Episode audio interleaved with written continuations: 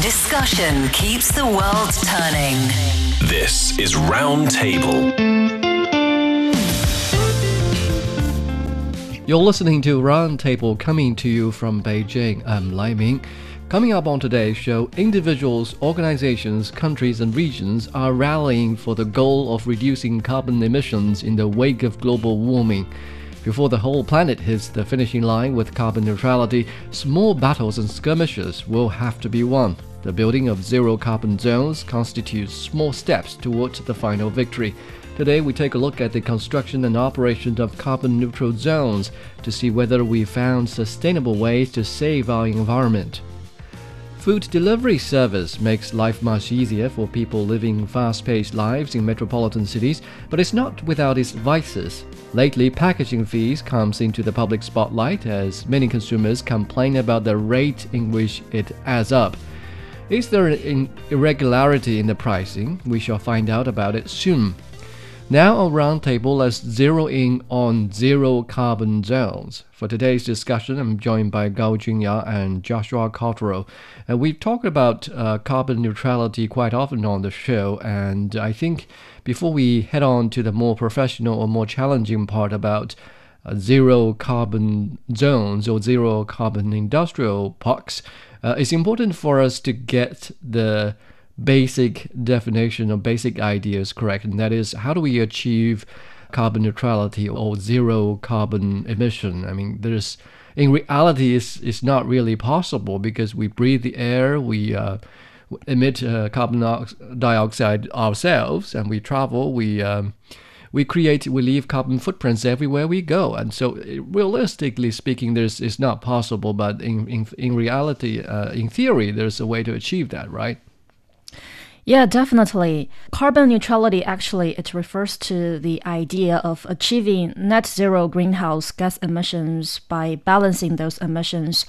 So, you know, they are equal emissions or even less than the emissions that they get removed through the planet's natural absorption.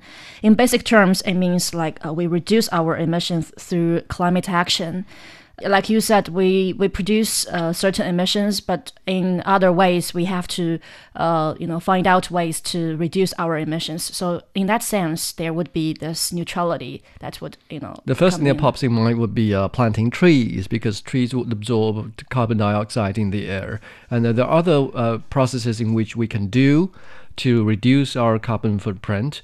And carbon neutrality zone uh, is one way uh, that we are trying to pursue before we reach the final goal of carbon neutrality throughout the planet.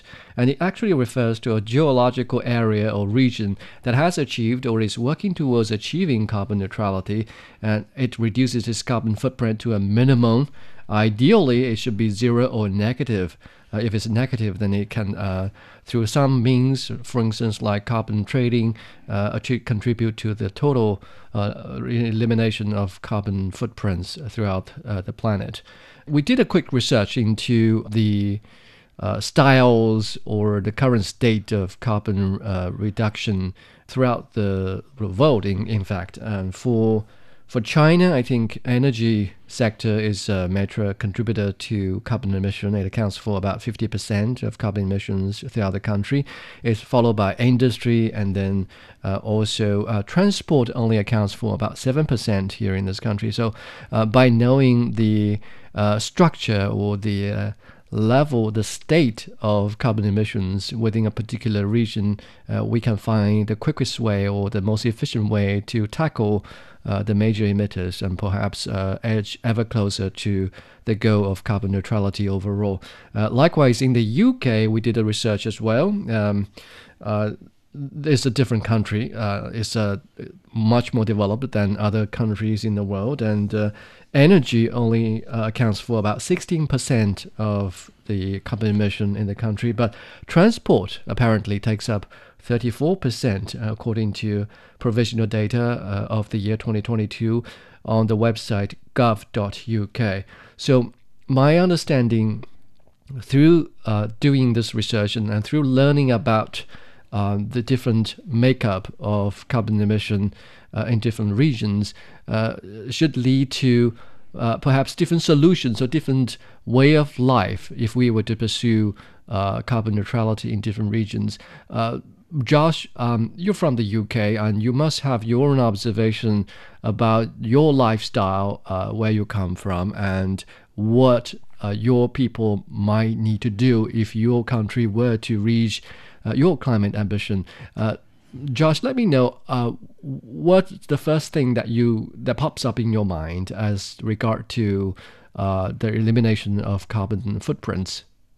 Well, the first thing that comes to my mind on a very personal level is transportation, actually. And as you quite rightly mentioned, Liming, it is one of the biggest contributors to carbon emissions. And so when I think about carbon emissions or when I see examples in my own country, in a city like Bristol, um, is an example. And in city, this city of Bristol, which is located in the southwest of England, it set a goal to become carbon neutral by 2030, which is not far away, mm-hmm. right?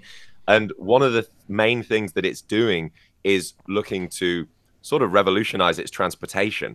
Um, and this is being done in through various initiatives, including things that are connected to renewable energy generation and promoting sustainable transportation options, such as um, you know going all electric and things like this. So one of the first things that pops into my mind is definitely transportation. The same thing is happening in the city of Manchester, which is much closer to my hometown as well. Probably a more famous city internationally because of Manchester football team, but also they've developed an action plan um, which includes transitioning again to renewable energies and encouraging sustainable transport options.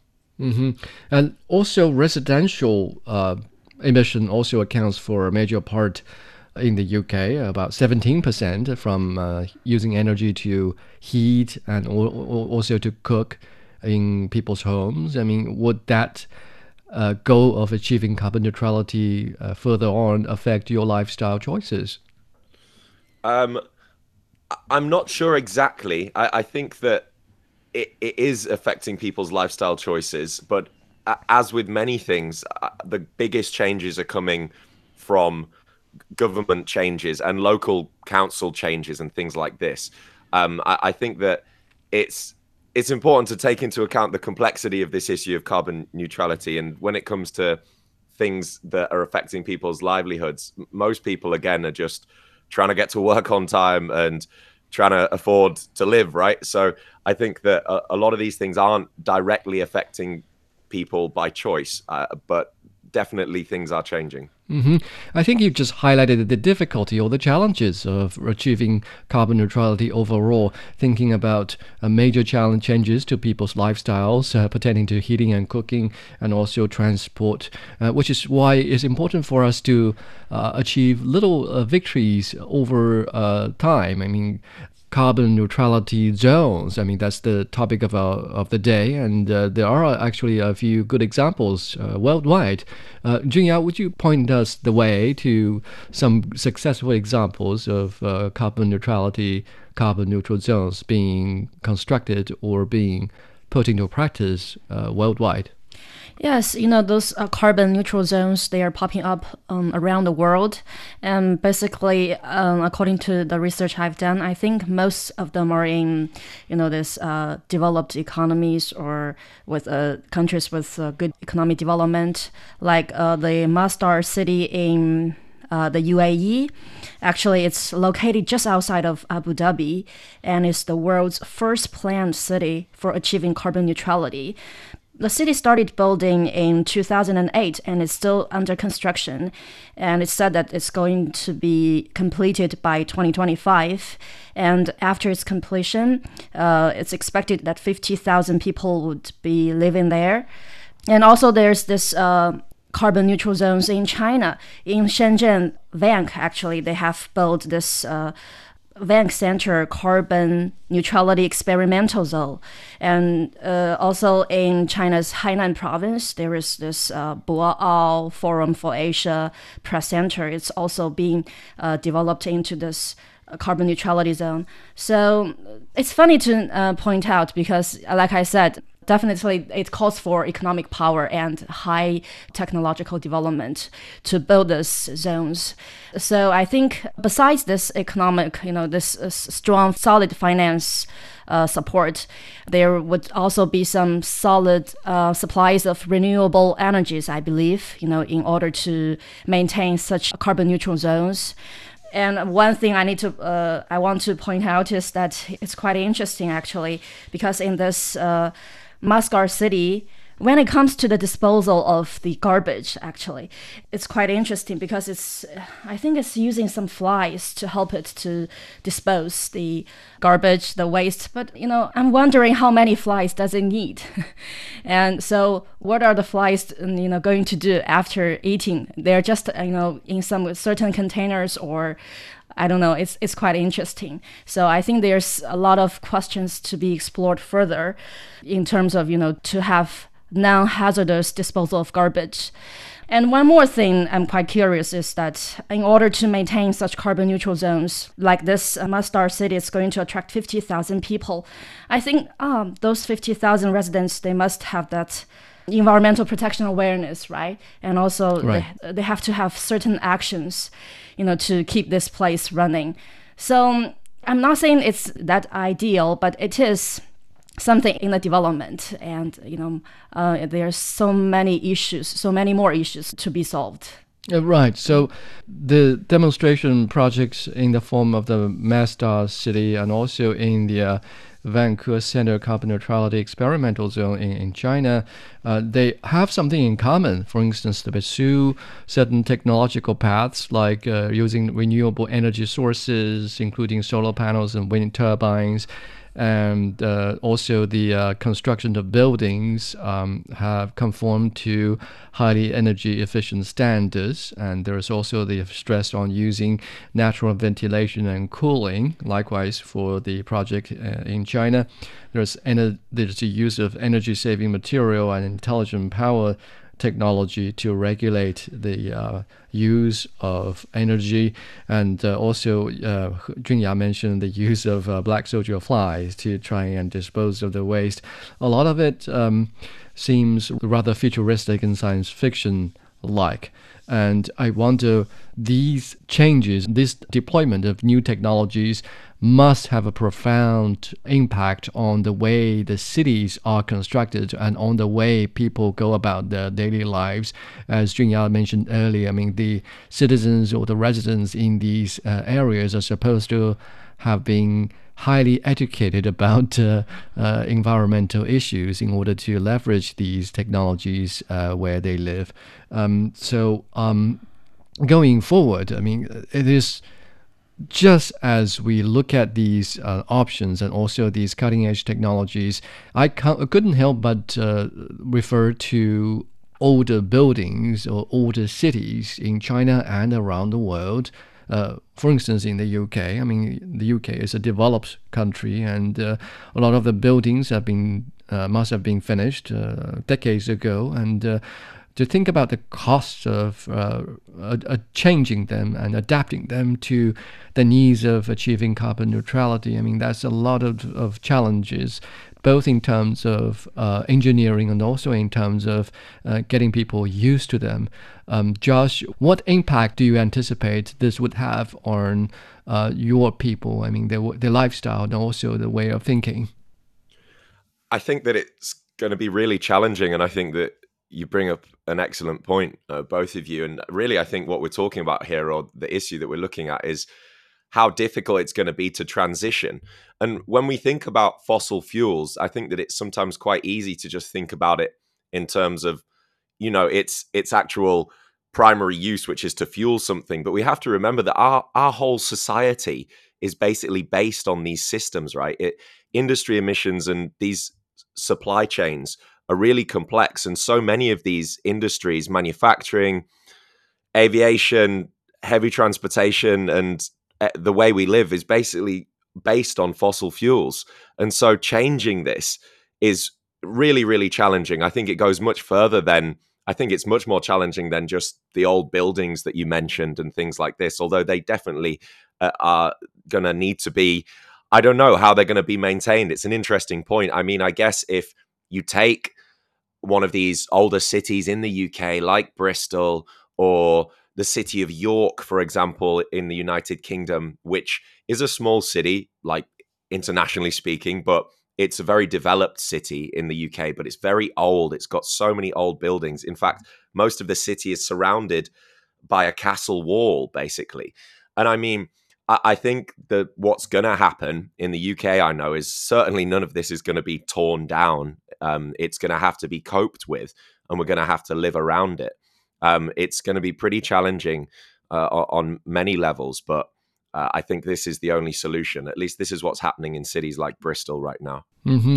It's one thing to pursue carbon neutrality in a developed country where people have formed their own lifestyles, where the society or the economy has more or less in fact, uh, has all but completely been industrialized, is another thing, entirely different thing to pursue carbon neutrality on a continent where industrialization has only just begun. And Junya, you've spent quite a few years in Africa as a correspondent, and in your observation, what would be the major obstacles if the countries on the African continent were to uh, achieve carbon neutrality and to pursue that goal. I mean, it's not fair for you to come up with the uh, answer to stand for the entire continent, but maybe a few examples would suffice. Yeah, I think uh, most of African countries, uh, even the you know the African continent in general, or like the other developing countries in the world actually they have quite small carbon footprint, but they have uh, bear the brunt of the uh, impact of climate change. And also, I need to point out that actually those countries they have very ambitious goals when it comes to uh, carbon dioxide uh, reduction because you know for for example Africa they just held its first climate summit last in September and president of Kenya Ruto said uh, climate action is not a global north issue or a global south issue. It's our collective challenge. What I want to say is actually uh, Africa accounts for less than 3% of the global energy related carbon dioxide emissions, and it has the lowest emission per capita of any region in the world. But Africa is warming faster than the rest of the world. I was there, you know, for over five years, and I've witnessed, you know, how extreme weather events like uh, floods or uh, droughts um, were threatening local people's life, and how people are struggling to get enough uh, food to eat, and also they don't even, you know, the basic facilities we're expecting here in China or maybe other parts of the world, like uh, power, like uh, fuel, but they face certain shortages. Like in Zimbabwe, I've been suffering, suffering from power cuts for quite a long time. And even in a few developed economies like South Africa, it's quite, you know, it is an industrial country, but South Africa has also this headache problem of load shedding so it's it's a quite a dire issue there when it comes to the reduction of carbon dioxide. I think it comes to my mind that they need finance help and uh, also they need technology. Most of the countries they need this, because uh, talking about the positive side, African countries they had quite um, a lot of renewable energies like the sunshine, you know, solar energies. Also, a number of countries they have this lithium mines. It's you know it's popular for it's a rare earth uh, mineral. yeah, to make make this uh, new energy vehicles. And also they have hydropowers. And mm, that's why many chinese companies actually they're building up hydropower stations in many african countries to help beef up its supply of uh, power. But i think it's it's just not enough. It's still in the uh, starting stage. So more needs to be done. Mm-hmm. the limitation lies in the lack of uh, infrastructure investment and also uh, financial aid in overall. So, um, but there is the unique advantage of not having to start everything all over again uh, as they pursue uh, a carbon neutral or environmental friendly approach of developing. If countries on the continent are uh, fully aware and apace with the world's decision to achieve carbon neutrality uh, in the decades to come. So, um, by highlighting the differences uh, on the African continent, in the UK, and in China, and I hope to paint a picture of you know the discrepancies or disparities that we uh, humanities are of, are experiencing and facing even as we pursue the common goal of carbon neutrality in the coming decades. And that is uh, we don't all have to look the same. I mean if you look at the technology that we are talking about distributed uh, solar panels and then a lot of the uh, air conditioning technologies using more natural ways rather than energy intensive ways. So, um, if you look at only these technologies, you would assume that perhaps all cities in the future will look the same because they'll be using the same technologies. But in fact, uh, each region is different in their own cultural and resource endowment, and, and as such, their own path to achieving uh, environmental friendly lifestyle and city uh, and social outlook uh, should be different. I mean, if we take that away, I mean, all cities will look the same, or perhaps people um, we will lose so much variety here. Josh, you're an artist. I mean, would you regret uh, when you travel to, um, let's say, the next carbon neutral zone or next carbon neutral city, maybe in five years or ten years, uh, on let's say in Africa or in the U.S., and then you find out that they all look the same. It's uh, it's the same city as you would see in China. I mean, I, am not ruling it out as a possibility. It sounds pretty sterile, doesn't it? And boring. But I, I hope and I think that the reality is, and when you when we think about one of the most important things that we need to have carbon neutral zone zones, it is green spaces, right? It's the incorporation of green spaces.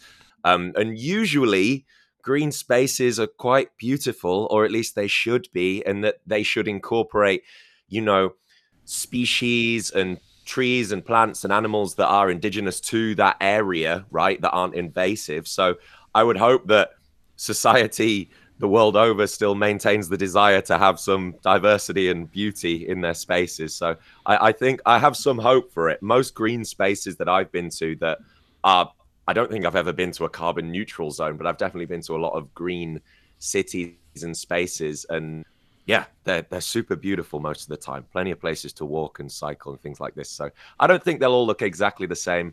Um, you, you really think this is a possibility? Well, the, I've traveled around China and I've seen how urbanization have changed the landscapes of different cities mm. across the country. And uh, even before we achieve carbon neutrality, they're beginning to look very much alike, uh, you know, wherever That's you true. go. So uh, there's that likelihood. But then again, um, perhaps it's much too early for us to worry about cities looking uh, alike. Uh, I mean, uh, we are still uh, a long way to go before we achieve carbon neutrality in major cities. Perhaps another way to look at the issue would be uh, to look at industrial parks. I mean, another way to say 园区 in Chinese is industrial park. I mean, here in China, um, a lot of the manufacturing businesses are located. In fact, half of the manufacturing businesses are located in industrial parks, and they account for about 70% of the industrial output. So, if we were to begin with uh, industrial parks, these places of production and manufacturing, uh, we can find it, it rather efficient ways to achieve carbon neutrality, and this would be a good start starting point before we introduce this to the wider area across the society where people will have to change their lifestyle and uh, make very important decisions as regard to the stuff they use, stuff they wear, and the stuff they they cook and they drive. so um, yeah, I'm a lot more optimistic about you know changes that are not immediately connected to people's lives. Instead, I would focus on uh, areas that we can claim a major victory uh, to begin with, and that will rally up our hope.